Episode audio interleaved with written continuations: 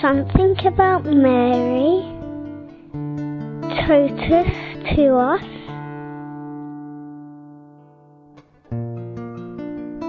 Sister Margaret from Northern Ireland, and uh, the rosary was the family prayer, and it is still my favourite form of prayer, and particularly with the addition of the Mystery of Light, I find it very inspiring.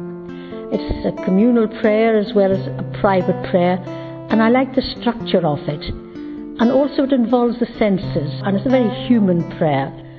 And uh, I pray the rosary with Mary, asking Mary to help me to get to know better and to love and serve her son Jesus, and through that to love and serve others with whom I come in contact.